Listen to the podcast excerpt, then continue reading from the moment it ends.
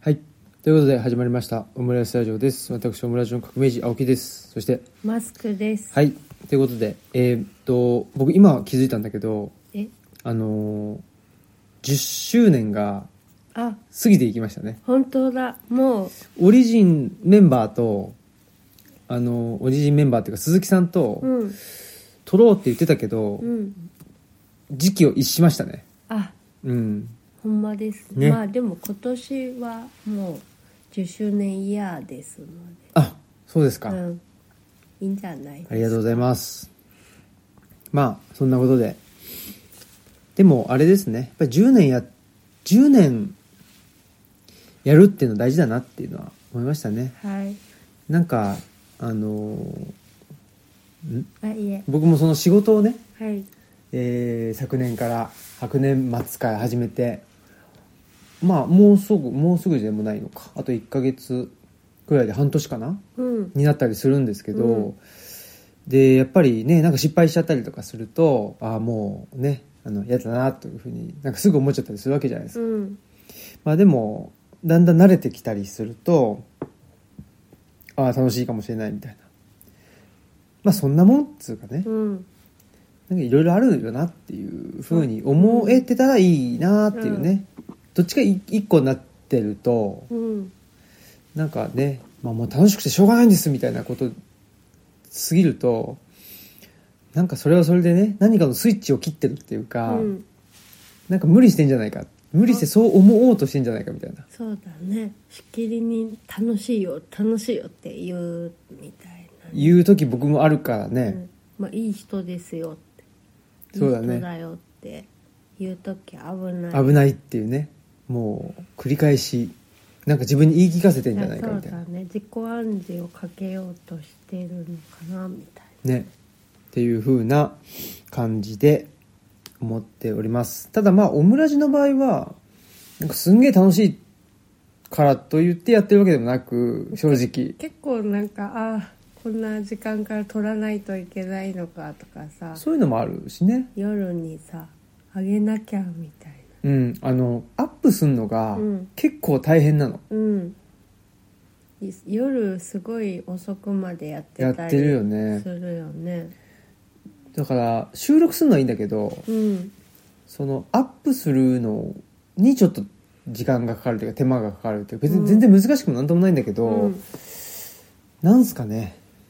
と思ってねうん、まあとはいえ別になんつうのじゃあそれを理由にやめるかっていうとそうでもないっていうか、うんやっぱりでもそれはあれですよトークイベントとかやるじゃないですか、うんその時にもうなんつうのもったいないみたいなどうせ喋んだから録音しとこうみたいなその感じだからなんていうのかな録音も一生懸命やって、うんやんなきゃって言ってやってでアップも一生懸命自分でとかってなんか全部その主体みたいなものが、うんあのー関わり続けるっていうか、うん自分から動かなきゃいけないっていうのだけだったら絶対無理だねうん10年は続かない気がしますよそうだねなんかねたまにきなんか聞くのが機材とかいろいろ揃えていうん一般にやってたら、なんかやっぱりなんか途中でやめちゃったとかなんかメンバーが揃わないからやうんめちゃったとか、なんかそこは確かにその主体性を発揮しないとできないことを収録に盛り込んでるとなんかあそうだねそ大変うにすると、うんやっぱりねどっかで、まあ、自分が忙しくなっちゃったりとかした時に、あのーやめてしまうということだだろうからなんかほっといても自然と流れていく流れていくっていうかその自然と進んでいくうんような状態にやっぱりするっていうかそれが大事なのかもしれないですね。だかうんらまああのー先週先々週かな北関東ツアーってね、はい鴻島さんと行ってきて、まあ、それをただ単に録音して、うんそれを流してたわけだけど、うんで確かにそのそれをアップして流すっていうのめちゃくちゃなんか面倒くさいんだけど、うん面倒くさいまあ大変なんだけどただまあそれをね録音すること自体に関して言えば、うん全然んいやちょっと声多分小さいからああでも多分ねこっちがねあのマイクだからねあはいこっちをね向けないとはいいけないんですよはいはいまあそういうことでまああのー10年続ける秘訣は何ですかみたいな、まあ、誰にも言われてないんだけどあのそういううーインタビューがあった時に答えるとするとあのー頑張らないでもできるうん状態を作ることですとうんいうことでしょうね。そうですね、うんはい、はい、 ということで、えーまあ、気づけば10周年も過ぎて10周年じゃないわ10年目11年目うん突入うんということで、ね、トホンさんとね同い年じゃないですかあ我々は、そうですね我々じゃないあのオムラジオは。ムラジはうん、でトホンさんは10周年だからっつってなんかいろいろねあそうね一生懸命ロゴロゴを変えたりしてるよね、うん砂川さんねね大丈夫かなそんな慣れないことして って思うけどまあねでもすごい10周ね年ということで、うんちねルチャリブロの10周年もね何すんでしょうねうん過ぎていきそう過ぎていくんじゃない気がつい たら「ああみたいなでそれがいいのよそれが自然ってことだからうんうんそう言いつつまあただでも住環境としてはあのー快適になってる気がしますけどねああそうですかねう、んこのだって最初こうんの灯油ストーブが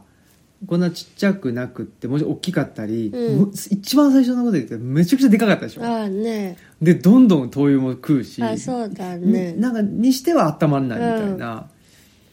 のがあって、でね、ねまあ、試行錯誤の結果こういうの可愛くてねちそうっちゃくて、ね豊臣のやつねそうで結構そのなんていうの灯油の消費量もうんなかなかいい感じだった大丈夫そうそうそう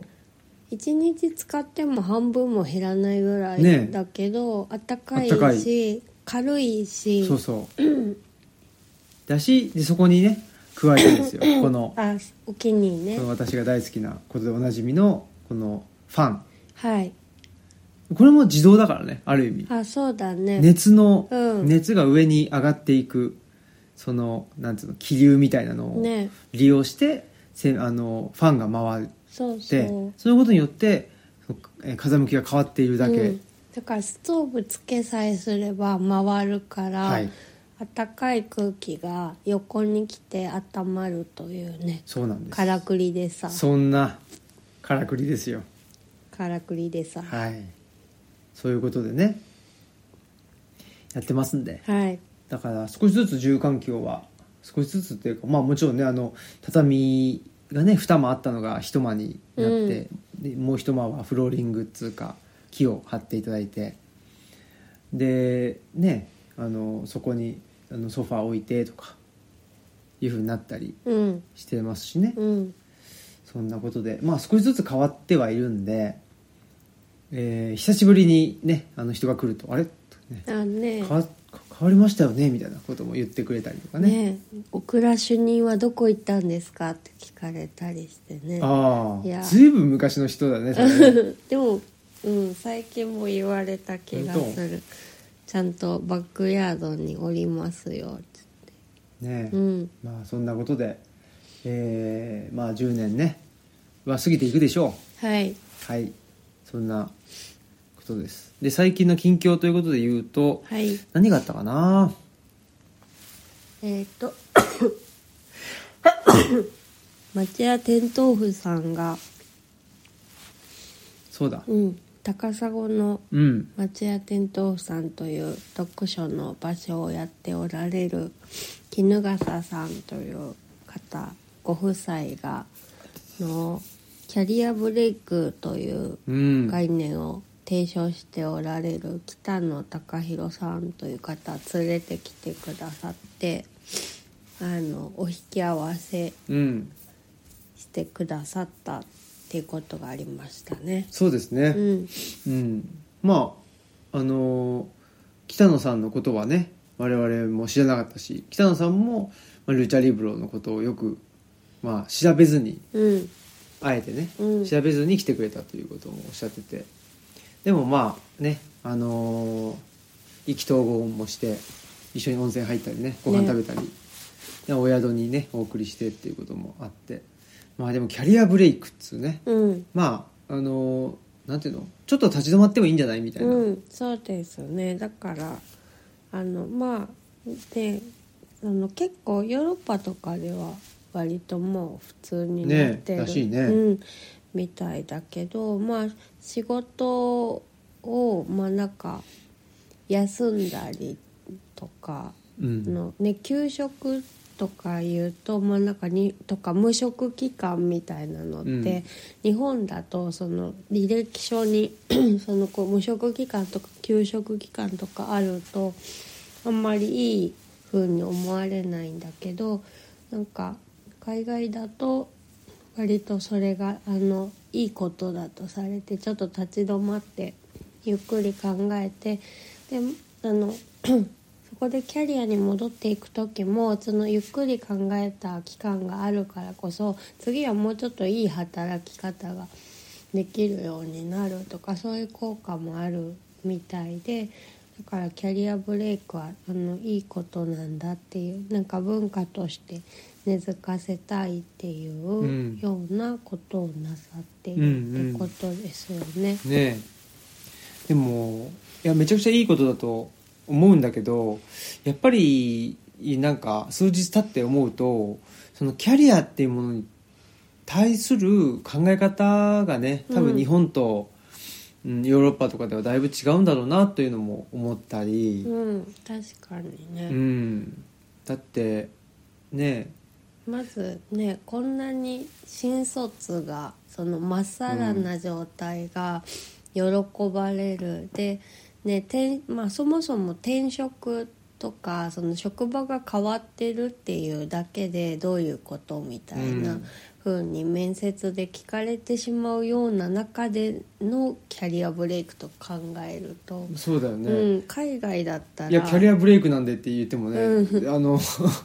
どういうことみたいな風になって、うん、しまうとね海外だったらそのね積み重ねたものをキャリアとしてねなんうかん評価してくれる上でのキャリアブレイクなのかもしれないですよね。だからなんかキャリアっていうのはその職業の選択とかね休職とかっていうその職業っていうあの枠だけに収まらないんでしょうね多分、うんそのまあ、人生のね、うんあの歩み方としてその,、まあ、その中で、まあ、この時はうんサラリーマンであったとか、うんまあ、自営業だったとかいろいろあるんだろうけどあとまあその別に職業だけに限らずだから。うんねまあ、そのボランティアをしてたとかそういうのもあるかもしれないしまあね、えっと、家にね実家にちょっといいましたみたいなのうもんだって、そのその人のキャリアなわけじゃないですか。うんそうでうすね、んでそれを一旦ちょっと立ち止まってあの振り返ってみましょうよっていう多分そういうことなんでしょう、うんただ日本で言うとその何無職期間がどうとか、うん休職とかねねそのやっぱり職業っていうところ職業についてないと標準ではないうんそれが結構大きいからそうですね、うんでそこをゴリゴリの自己責任論じゃないですか、その会社潰れたから無職っていうのでもなんか結構まだつ潰れまあ潰れて無職はまだあれかもしれないけど潰れそうだから辞めるっていうのもじゃあうちが潰れそうになったらまた辞めるんですかみたいなこと聞かれたりするような社会ですもんねえで潰れそうになったらってねそういうことを言ってる時点でお前は終わってんだとかって思思っちゃうけどでもなんかやっぱりなんでしょうねそういうことですよそのうんやっぱり仕事っていうのがなんかちょっとなんていうのかななんか仕事してないと標準の中に入れない割に、うんその仕事をしてるっていうことがある種なんか神聖視でもないんだけど、うんなんか結構うーん不可侵というか、うんなんかその特別な場所から地位を降りない感じうんはあるよねだからなんかキャリアその就職してキャリアが始まるみたいな、うんでそのキャリアアップとかっていうのが、うん結局転職で年収によってしか測られないとか、あねそういうことじゃない、うん、だから私も今働いてないんですねってうんよく言われますけど、だからなんつうのそれはキャリアだと思われないわけじゃあん、ねえ図書館自宅でやってて掃除して開放してますって言っても カウントされないねだけどルチャリブロはさもうねえーもうすぐ8年うん8 年だね9年目に入るすごいね、うん、だしだから8年間ルチャリブロは開館し続けてるわけじゃんそうですねね自分で一応ね決めてこの日開けようと思って、ねあ開けてる素晴らしいじゃないですかだからそれもキャリアじゃん、だかうんらまあそう考えるとね話戻るけど僕オムラジ10年っていうのもまあキャリアっちゃあキャリアでさ、 そうだねでもあるある程度そのキャリアがね最近はそうだからそうだね、そう考えると 認認められるまあそうだねそれをキャリアとして認めてくれる組織と運よくね出会えているからよかったですよね、うんそうですうよね、ん、でも普通にねその履歴,、まあ、履歴書で「オムライスラジオ何年からやってます」とか言って、うんまあか書いてもいいんかもしれないけどあんまりなんか似つかわしくないように思ってしまうとかだからその、まあ、今のね仕事あるじゃないですか、うんその仕事に入る時っていわゆる履歴書って出してないんだよあねねだからもしかしたらそのフォーマットから変えあーていくことでそのキャリアっていうものが、うん職業に限定されないよっていう世の中にしていく必要はあるのかもしれそうですよね、もう履歴書に書けるか書けないかっていうのだけでやっぱ神聖視されてるそうってそういうのはありますよねだからない、ねそれだったら履歴書やめちゃえばいいってあいうねそうそそうれは確かにそうだよね、うん、だか書けないこといっぱいありますよその山道を歩くのが得意とか蜂を瓶に入れて捕まえるのが得意とか、木登りも得意だよ、うっん、動植物見つけるのとかそうだねしねていうのはだからあの公式というかなんか実企画みたいななんかあるじゃん、ああいうなんかやつには書けないけど、うんそうじゃないものでねもう好きに書いてくださいって言われたら、うんいろいろ書けたりするからねだからそれは、まあ、ある意味フォーマットっていうかあの何まあ場を変えるってことでもあるのかななんかすごくやっぱり場を変えることの重要性うんだからここの場ではあのうまく自分はフィットしなかったけど違う場所に行ったらフィットするっていうね、うんことがあったりもするしまあとはいえ一方でそのどっちの場に行ってもいやそれはダメでしょみたいな、 もしくはすいやそそれいいよねっていうものがあったりするじゃん、だからこれをどうその見抜くかっていうのがあのまあ転職であったりとかそのコミュニティうんどういうコミュニティが自分に合ってるのかなとかっていうのを探すときに結構重要なポイントだと思うんだよね。うんだからでもそれって自分一人で考えててもしょうがなくってやっぱりある程度トライアンドエラーであったりとか、まあ、他の誰かと相談しながらそのやっていく必要はあるんでしょうね。うんそうですうねんっていうようなうんことをねはいそのキャリアブレイクというあの概念文化をあの教えてもらっていろいろ考えましたでもやっぱりめっちゃいいと思います、うん基本的にはねそうですねうんもうブレイクしよううんキャリアをうんはい はいということででねその、ね全然あの話違うんですけど北野さんをまあ北野さんこの辺にちょっと宿泊したいってことで、うんお宿をねゲストハウスクーさんが。あの行けたのででちょっと温泉入りに行こうって言って車ね、うん3人で走らせてたらね急にああそう、ね眼前にフクロウが、白いフクロウが現れて、ね道のねこれから進もうとしてる道のとこにファって止まったんですよ。そうでへーってってそんなことあんだねうん、でなんかどいてくんないから私がちょっと出て行って「ダメだよ」って言ったらファーって飛んでいったんですけどで北野さんが「こんなことあるあるんですね」とか言って「いや いやないないよよって」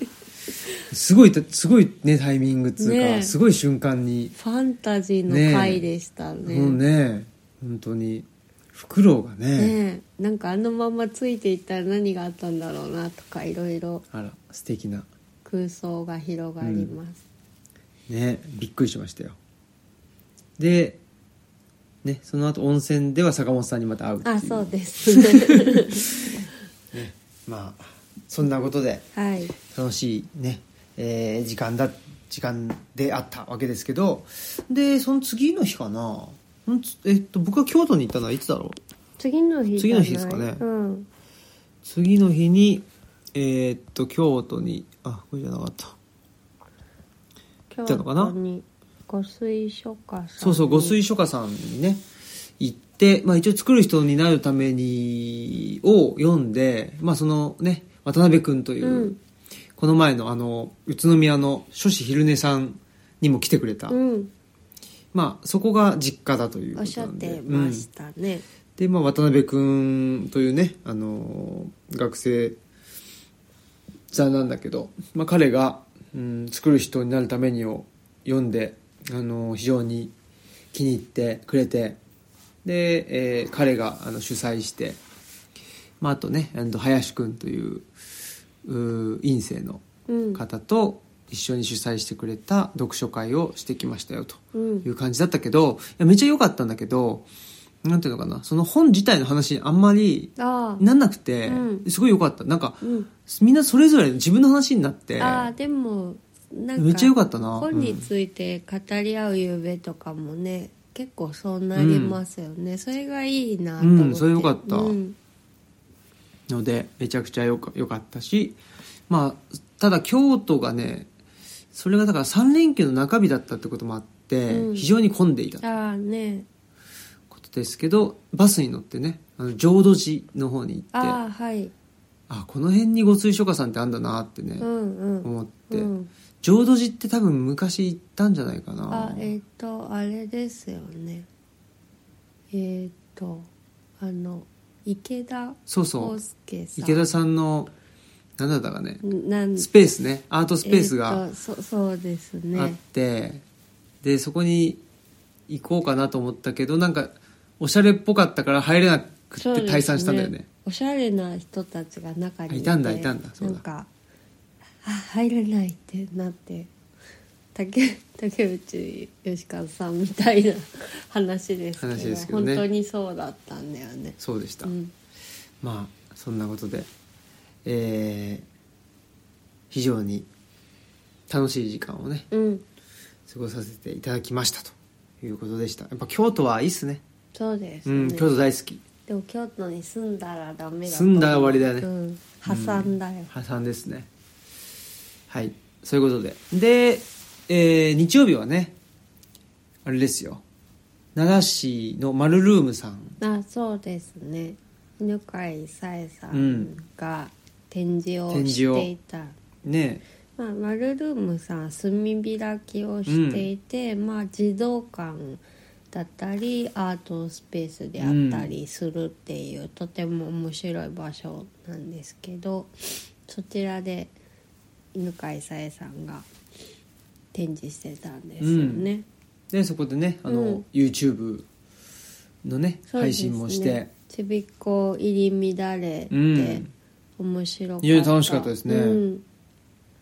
だし私すごいやっぱあの一番のハイハイライトだと思ってんのがまあそれは YouTube の中でもね出てきたんですけど、まあ、展示を見に来たそのさえさんの知り合いとかが、うんなんかあの住んでる世界が違うわみたいとああ言ったっていうエピソードが自分の中で一番何かに使おうと思っておー残ったんですけど、はいはい、同じ世界にそもそも住んでるつもりなのかというかみん全員違う世界に住んでるじゃないかっていう。うんはい、まあねまあそこでねちょっと僕もね思わずあのかカチンときてしまってちょっとねあのい言ってしまったんですけどやっぱりその辺はねなんていうのかななんかううーんまあ多数派多数派の暴力というかなんかだからね住んでる世界が違うとは少数派からは言わないわけじゃんそそりゃそうだからん そうだね、いや そりゃそうそれはみんな違う世界に住んでるよねうんっていうことで、にあの前提に立ってる人であればそういう発言をしないわけじゃないですか、だからみんな同じ世界に住んでるのになんであんただけ違う世界なのっていうまあそれを別にねあの批判しようと思って言ったわけじゃないんだろうけどあ違う世界に住んでるのねっていうふうにまああのそれこそ何気なくね、うん言ったわけだろうけど、ねどう考えてもでもいい意味にはならないいい意味にはならないですよよねね、うんでももうそれを言ってしまうってでもそれを言わせたらある意味で、あままあ、勝ちというかあ、そうですねまああ、アートうんのね、だから僕がちょっと言った日常を破壊するってことは、あ違う世界があるんだっていいやうね見せ 見せたったというかね、ことに気づかせたっていう意味では、まあ、成功したっちゃ成功してるわけだよね。まそあの最近ねそのね革命児さんが髪の毛いろんな風にして、うんなんかあもうこの人話通じないんだろうなみたいにちょっと思わせたくてそうしてうるんみたいなとこもあるじゃないですか、なんかまあそれとちょっとね近いことかもしれないですよね。そうだねだから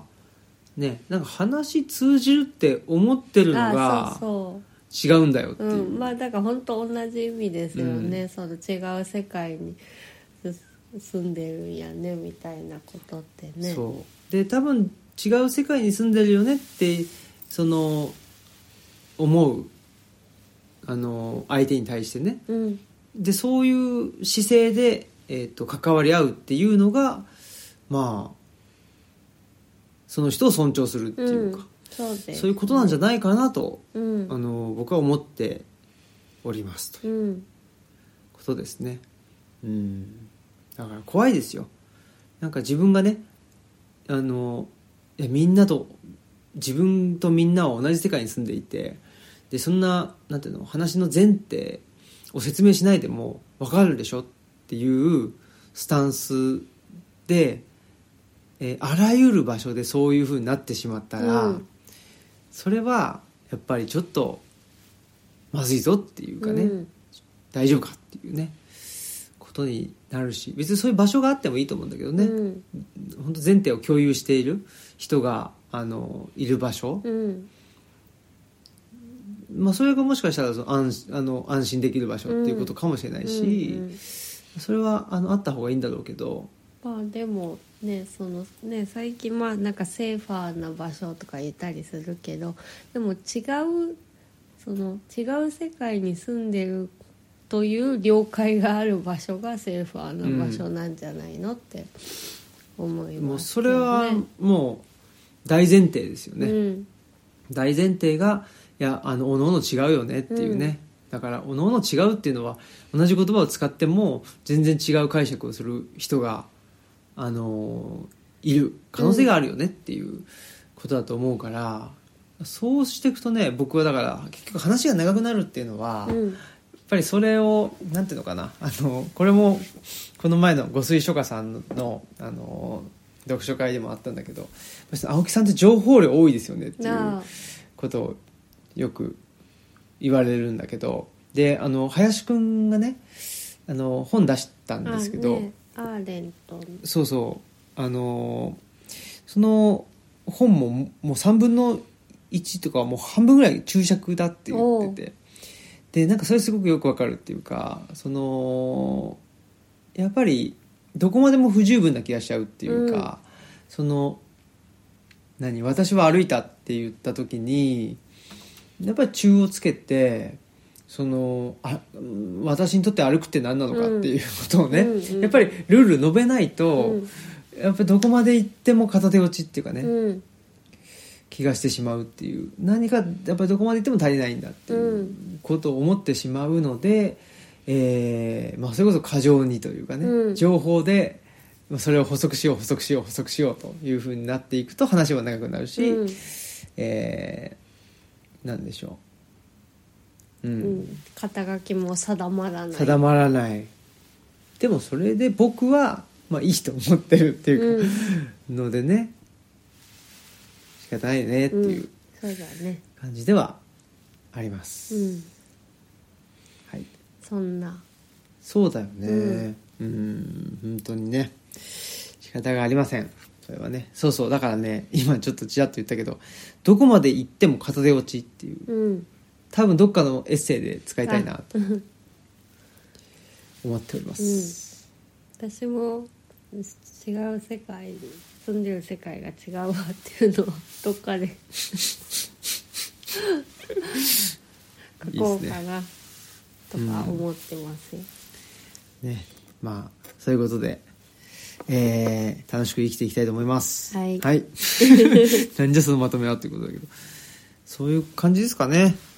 近況は、うんそんなもんそんなもんですかね。はいうん。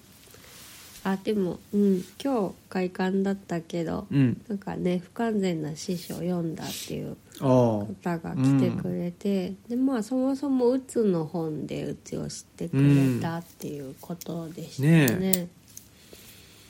そうちょっとずつそういうなんかこともね起こってますねううんんああと言ったかなそのね前永井明さんのねあの、うん不完全な資本の書評出ましたけどもう一個なんかきょうもう一個共同通信とかそういうことあるんだと思ったんですけど、うん川口春美さん詩人の川口春美さんがまた書いてくださってそれもあのいろんな新聞に載ってうるんみたいなので、沖縄タイムスにも載ったんですよね。それは名誉あることですめよっちゃ嬉しいですうよん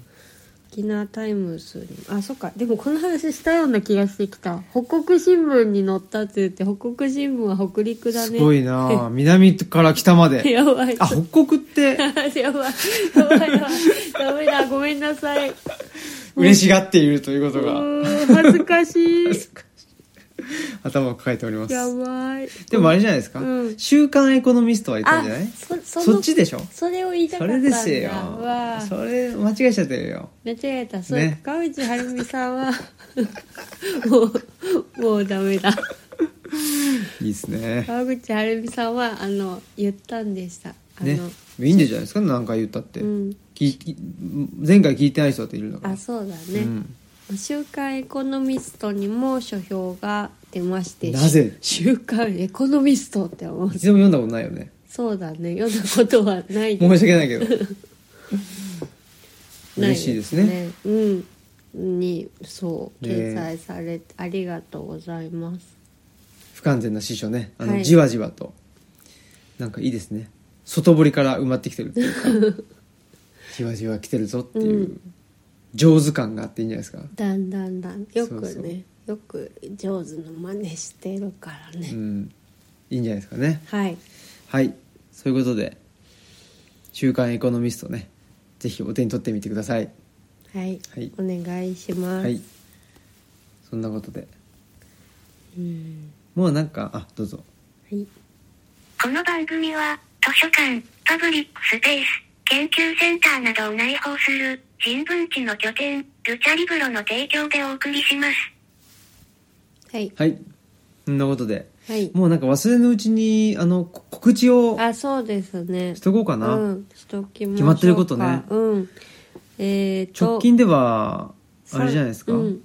何ですかん3月8日8日かかかならの話じゃないですそかうだそうそうそう3月8日はえっ、と革命児さんがはい川内有夫さんと、えー隣町カフェさんで喋りますで自分で自分の居場所を作るというタイトル、で、えー19時からですねはい、はいでろしく3お願いします月9日は新井祐樹さんと私たち2人がしゃべるということでこちらも19時から隣町カフェさんうで、ん 2days ですよ、そうなんですよ。ぜひ東京近郊の方ねうん。お出かけくださいませはい。はいそういう日があっうん、て、で我々はねまあだから2泊してうんで最終日はねあのーあ最近ちょっとできてないですけどアジール研究会のね、うん、森谷さん非常にファンが多いことでおなじみのうん森谷さん、森谷さんと一緒に、えー成績桜ヶ丘そうですね耳をすませばの聖地聖地、巡まあ、ぶ礼、舞台ですねそこに、えー案内していただくと楽しみですね非常に楽しみでございます、です3月16日土曜日は、えー18時から、えー旧田島漆工場さうんんで、あのすこのふ夫婦で喋りはいます山村夫婦砲弾ですねですねであの不完全な師匠について喋ります、ほぼはいのでオールドファクトリーブックさんにご連絡はいしてくだそうでさすい、ねっていうのと3月20日はえっ、と芸文社一条寺店さんお忙しいですねでうん竹俣宏さんと私が2人で喋ります、はいで不確実の海に飛び込んでも大丈夫本と一緒ならというタイトルで、まあ不完全な師匠とケアしケアされ生きていくのあの観光イベントをうんします、はいはいこちらはお昼まで14そう時だから開始なので夜ではないのでご注意くださいはいはいあとはその週の土曜日かなこの週のあ土曜日3はい月23日の13時半からは外風館で、うんえー、と内田先生と竹端宏さんと革命児さんはがい3人でおしゃべり、不詳私うん、私が三人ではい、おしゃべりします、でもしなんかあの一応なんかこれはあの全くのオープンではないので、あのもし行きたいなっていう方がおられたらじ連絡いただいたらうん一緒に,、一緒にまた行きましょうんっていうことです、はいあとは4月かなもうもう4月ですかうん多分クールスポットキャスターもいいか、あうんえー、4月4日はいあこれ緑になってるあ緑じゃないかもしれないけどね、うんあのえーっと4月4日大阪中之島でですねちょっとまだあのー詳細詰め切れてないんですけど、堀田慎五郎氏とはい。その慎吾郎撤退先の本が出たんで撤退学宣言かな、うん撤退学宣言だったと思うんだけど、まあ、新刊がね出てでまあその新刊のイベントということでえー僕と堀田慎五郎氏の生トーク。町長発信のですねはい。まあねあのーもうめちゃくちゃあのー仲良しというか、うん。なので全然あの楽しい回になるかなと思うんですけど大阪のど真ん中で撤退について語るという、はい。そういうテーマでですねやっていきたいと思いますんで、えーまた詳細が出次第お伝えしますはい。はいあ、違う。えっ、と、あとは、あとは4月13、そうだ14土日は本について語り合う夕べ、ちょっとこれ早く情報を出せるよううんにしますけれど、本について語り合う夕べでアユールロッジさんに宿泊する会があります、ちょっと募集もすぐかけるんでおうん待ちください、で4月18日はあそのあれじゃないうんあいあの本に1314は不完全な師匠でしょあそうですねあの課題図書課題図書はが不ね完全な師匠はいです、ですとこちらもよろしくお願いしますはいで4月18は,、えーはまた大阪の中之島で、はいえー内田先生とまあ私たちルチャリブロ2人ということで不完全な師匠の文体論はいですねを開この日催になしりまましたすんですごいですねこここから革命児さんはいどうしちゃったのみたいな何がいやめっちゃ忙しくないですか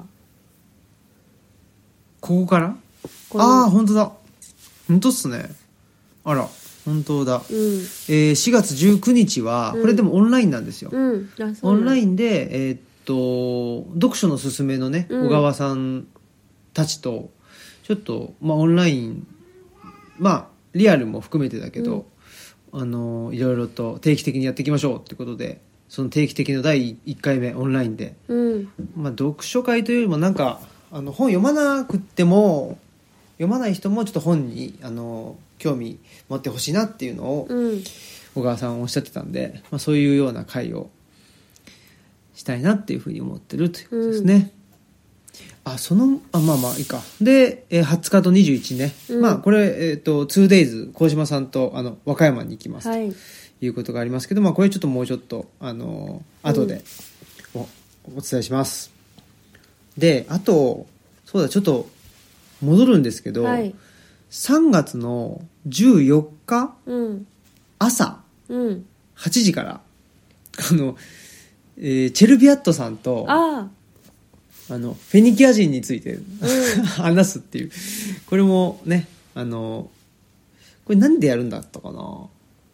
まあ、何らかで配信するんで、あそうなんだまあでもアーカイブは残ったりするんで、うんまあ、朝から聞くことはないと思うんですけど、まあ、もしね、ちょっと何か、あの、洗い物しながらとかね、えー聞きたい人がいたら、あのー参加していただけたらなと思います。14日木曜日ですんで、うんはい。ホワイトデーですねわあそうだはいはいよよろしくお願いしますろしくお願いしますまあまたねあのーお知らせしていきます、はいそんなもんですかねそうですね、うんいろいろあるねおもうもいいですかう終わりますか早いね今日もまた、うん今日もまたってことないですけどなんかないですかあ早くないね、そんなにまああんまいいねなんかうん言いたいこと読んだ本読んだ本読んでる本あります読よんでる本ありあじゃあちょっとこの「ハックルベリー・フィンの冒険」はいあ引き続き、はいはい最近読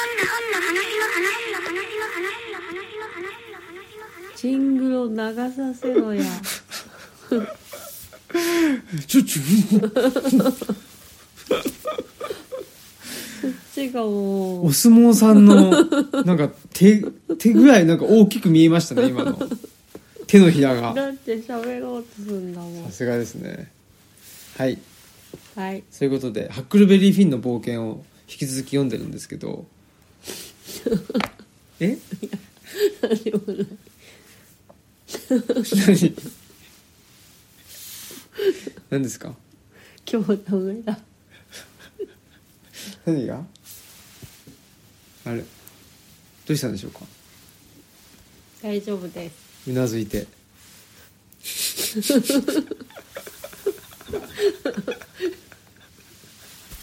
何なのそれ何かつ壺に入ってしまっているようですけどいいですよ言って言ってみて大丈夫です大丈夫ですか、うんなんかちょっと情けなくなっちゃってあすげなくなった、はいかわいそうですねそれははいなんかかかおちゃんがあお夕飯食べたのかな、うんご飯食べてきたみたいはい、まあ、そういうことで、えーハックルベリーフィンねあの読んでます一生懸命うん非常にあの胸が痛くなるというそかうですねですねって言って、まあでもなんかそれ聞いてたらなんか「ハクロベリーフィン」を読みたいなっていううふん、うに思ってきた、なんかハッハックって言われてるけどハックってそのすんごいなんていうのかななんか迷う人なんですよね、うんあまあねそのねつ突き出すか突き出さないかみたいなのも葛藤してたんですもんね葛藤したしなんかだからそのうーん悪事うん悪事にまあ自分が得したいし、うん自分もそその生きるためには必要だから悪事に手を貸すんだけどその悪事が大成功しそうになるとなんか悪い気がしちゃってあ でそれをその悪事を成功させないようにしなきゃいけないんじゃないかみたいなふうに思っちゃったりとか、なんかあんま一筋縄ではいかないっていうか、でも全部そうですよねなんかうん突き出そうとししたらまあそうはならずに、でもあなんか「ありがとう」とか言われるけどなんか受けきれないみたそうそいうなこととかだしでなもんかうんそこだからなんていうのかなまあいよく言うとまあよく言うとっていうのかななんか、まあ、嘘がつけない自分に対してね自分に対して嘘がつけないからうーんなんかそれにでもそれは社会的にはい一般的な話じゃないから、うん嘘をつくんだけど、うんでもやっぱり嘘つけねえってなって、うんうんうん結局まあ失敗するというか、うんまあ言い方が変えると人に迷惑かけちゃうっていあううん感じなのよね。でもいなんか行ったり来たり感はいやそう、うんまさにそうで、ねなんか、まあ、迷うっていうことってなんか何なのかなと僕最近思うことがあって、うんそのまあねこれも何度も言ってんだけどその、ね、内田先生に「新平君はもうあのずっと迷ってるよね」っていうふうに言われてで全然ねそのもちろん内田先生からだからあの悪口っていうわけじゃ全然ないんだけどこれ何なのかなって迷うってって思った時に、多分社会的に見ると迷ってるっていうかその何あのひ一ところにいない続けないっていうことなんでしょうね、なんか一つのあの職業にずっとついてるとか、うんなんっていうことではないっていうでも僕の中では自分の気持ちにはずっと従ってる、あーうんっていうか従わざるを得なかったりするから、あだからそれこそキャキャリアとしてうん履歴書に書く書いてたらなんかこの子迷ってるなってなるのかもしれないけど、っていう感じです。本かもしれないねねうんだから何やってんのか分かんないってよく言われるうんわけだけど、自分としては同じことやり続けてうるん、つもりなんだけど傍から見るとねいやそのなん、まあ、枠に収まれないところがあるからその社会的なあの眼差しでは補足できないっていう、うんそうするとそれは迷っているというふうにしかまあ見えないよねっていう、うんそれでも仕方ないかなっていう気はしますよね、別にそれを何あのそのあり方をあの全部認めてほしいとも思わないし、うん僕自身ねそれは無理でしょってね、うんうんだし逆にやっぱりそこで補足されてしまったら多分それはそれで嫌なんだろうしね、うんそうでしうょうね。んっていうでもそれはまさになんかハックルベリーフィン的だなと、うんな振る舞いだなというふうには思いましたね、うんそんなことで、まあ、まだ全部あの読んでないんだけど、うんまあ、このままもう今ね下巻に入ってるんで、まあ、引き続き読んでいきたいなと思っております、うんあそういう関連で言うとそのアメリカ論がねあそうだあねの僕らあのアメリカ論って関消防さんで言わなきゃそれあの好評連載中、はい試合は秀樹さん鴻島祐介さんとのものが、まあ、僕のあの書いたやつがあの連載ね更新されましたので、面白かったですあらね嬉しいですうね、んぜひ読んでほしいなとはいよ思いますろしくお願いしはいます僕はそんな感じですけどあ私は、あのファンタジーの回の予習をがそろそろ必要になってきて今まで結構そうだ、もともと読んでたやつでうんうんやってたんですけどちょっとあのもうだいぶその手持ちがなくなってきたんで、まあ、予習してよかったらみんなで読もうかなっていうことで、うん今はあの「マリアンヌの夢」っていう作品を読んでるんですけど、まあすごい面白いですねなんか、まあ、夢夢ってやっぱりなんか、まあ、重要なテーマなのかなってうん最近思うのででまあなんかざっくり言うあらすじを言うとまあなんかマリアンヌちょっと病気になっちゃって、まあ、ベッドから出ちゃダメだってでそれがもうあの1学期まるまるとか続くってなっちゃったんですけどそれで退屈してる時になんかちっちゃくて可愛い不思議な鉛筆を見つけてなんかお母さんにこれもらっていいって言ってでその鉛筆でなんかなんとなくあの自分のノートに絵を描いてでなんか家の絵を描くんですけど、まあそしたらまああのマリアンヌが描いたものがその夢の中で本当になるというあ。からすごいねうん、夢の中でその家が現れてであの前まで行くけど中に入れないとかっていう夢を見てでじゃあ次中に人を書き入れてみようって言ってか書いたら本当に人が出てきてみたいな、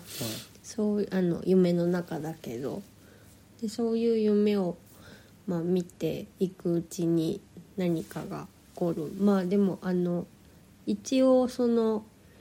本の紹介だと不安と恐怖をについての物語だっていへうえまあでも確かにちょっと途中からこ怖い話結構怖い話になっていくっていうか、うんその家の中に人を書き入れたんですけどそれをそ実はそそのその人間は実在する人なんですよね。うんでなんかあのマリアンヌはそのずっとベッドにいなきゃいけないから家庭教師の先生を、まあ、お母さんがお願いして来てもらうんですけどその先生は他の子供の家にも行ってるっていう状態でで他の,、うんあのだ他の家の子の名前とかを出してあのこの子は今こんな感じこんな感じって言って話すのを聞くうちに、まあ、マリアンヌも覚えてなんかあの子はどうなったのとか言って。うん聞くんですけどその中の一人がどうやらその家の中にいるおあのマリアンヌが描いた男の子だったんですよでも夢を見るうちになんかそのママークっていう男の子なんですけどマークとちょっと揉めちゃってであの「この鉛筆で消してやる!」とか言ってうわーって、うんあの書いたりしたらもう夢の中でも窓にすごいバリケードみたいなのが貼られるとかっていう風になってきてでなんかあの最初に、まあ、最初に描いた絵とかを消せないんですけどそこの岩に目玉とかあの書き込んでこれこいつがマークを監視してる石だみたいな感じで書くと、夢の中でもそれが出てきちゃうみたいな感じで、まあ、どうなっていくのかなってハラハラして怖いですねそれは怖いんですよ、うんなんかまた怖いのいったなとか怖いのいきますね、うん、カカシクラバーとマリアンヌの夢み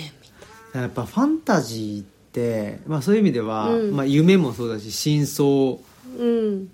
心理とか無意識とかねまあ本当河合駿さんが読み解くのも無理はないというか、そうですねこなんだろうね、うん、だからクラバートのそのなんかあの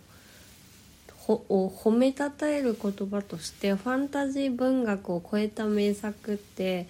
書いてあああーあったりあ児童文学を超えたかな、書いてあるんだけどいや児童文学だからこそあのここまで書けるんだよって思うかうんら、うんそうだよね児童文学の名作なんですよねっ確かにて思って。そう思いますね、う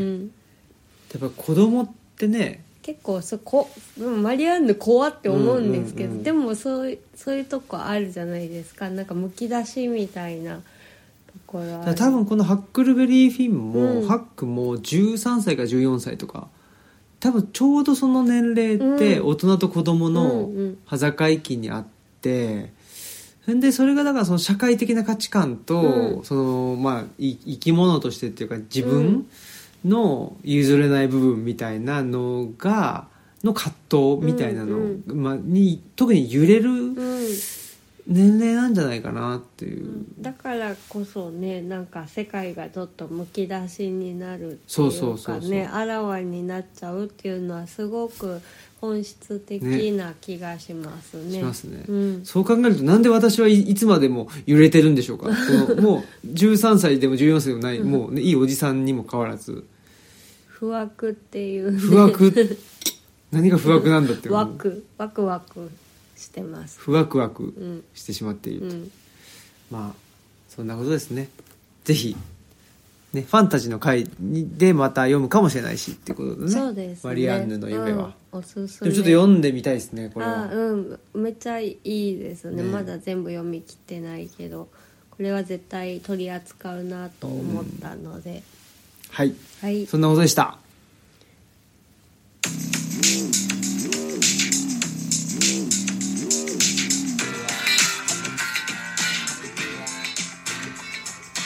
はいはいありがとうございます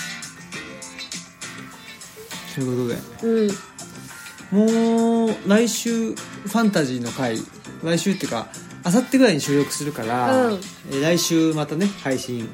しようかなと、そうですね、はい次の、中国の壺ですかうん、川原泉さん漫画だねの中国のツボですね読まねばうんまあ短いんでね、うんすぐ読めるとは思うんですけど読みたいと思います、うんでも本当なんかその無意識夢とかね、うんなんかそのあたり、まあ、かといってなんか全部を全部それで説明するのもうーなんかつまんないじゃん、ううんそうですね、だなとも思うし、うんまあその辺のなんかいい塩梅というか、うんうん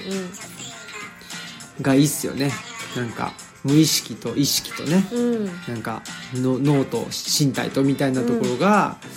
なんか分かんないことは全部ねあゆ夢とか全部身体みたいなことになっちゃうとなんかそれはちょっと違うよなって、全部乖離だねとかそうそうなんか神経症だねとかそ言うそうそうそう言っちゃうとなんかそれがもうあのあもう病気になりそうみたいそなうそうなっちゃうからね、うんそうじゃないんじゃないかなっていうことで思っておりますはいでもうん私はなんか予習楽しいですねああいいですね、うん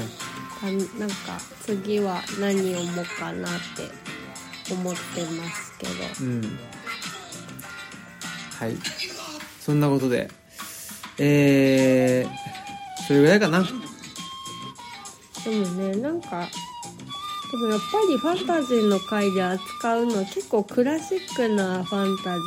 ーうんだなって思いますねなんかそれが合ってる気がしてうんいいんじゃないクラシックうん、クラシックはいいよあんまりクラシックじゃないのまあ単純に詳しくないっていうだけなんですけどでもまたねあの見張れんでもまた他の読んでもいいなと思うし、ロバート・ウェストールもまた他の読んでもいいなと思うし、読んでみたいですうんね、そんなことではいはい。えー、今、最近ハマってるのは、ノンアルコールのレモンチューハイです。はい。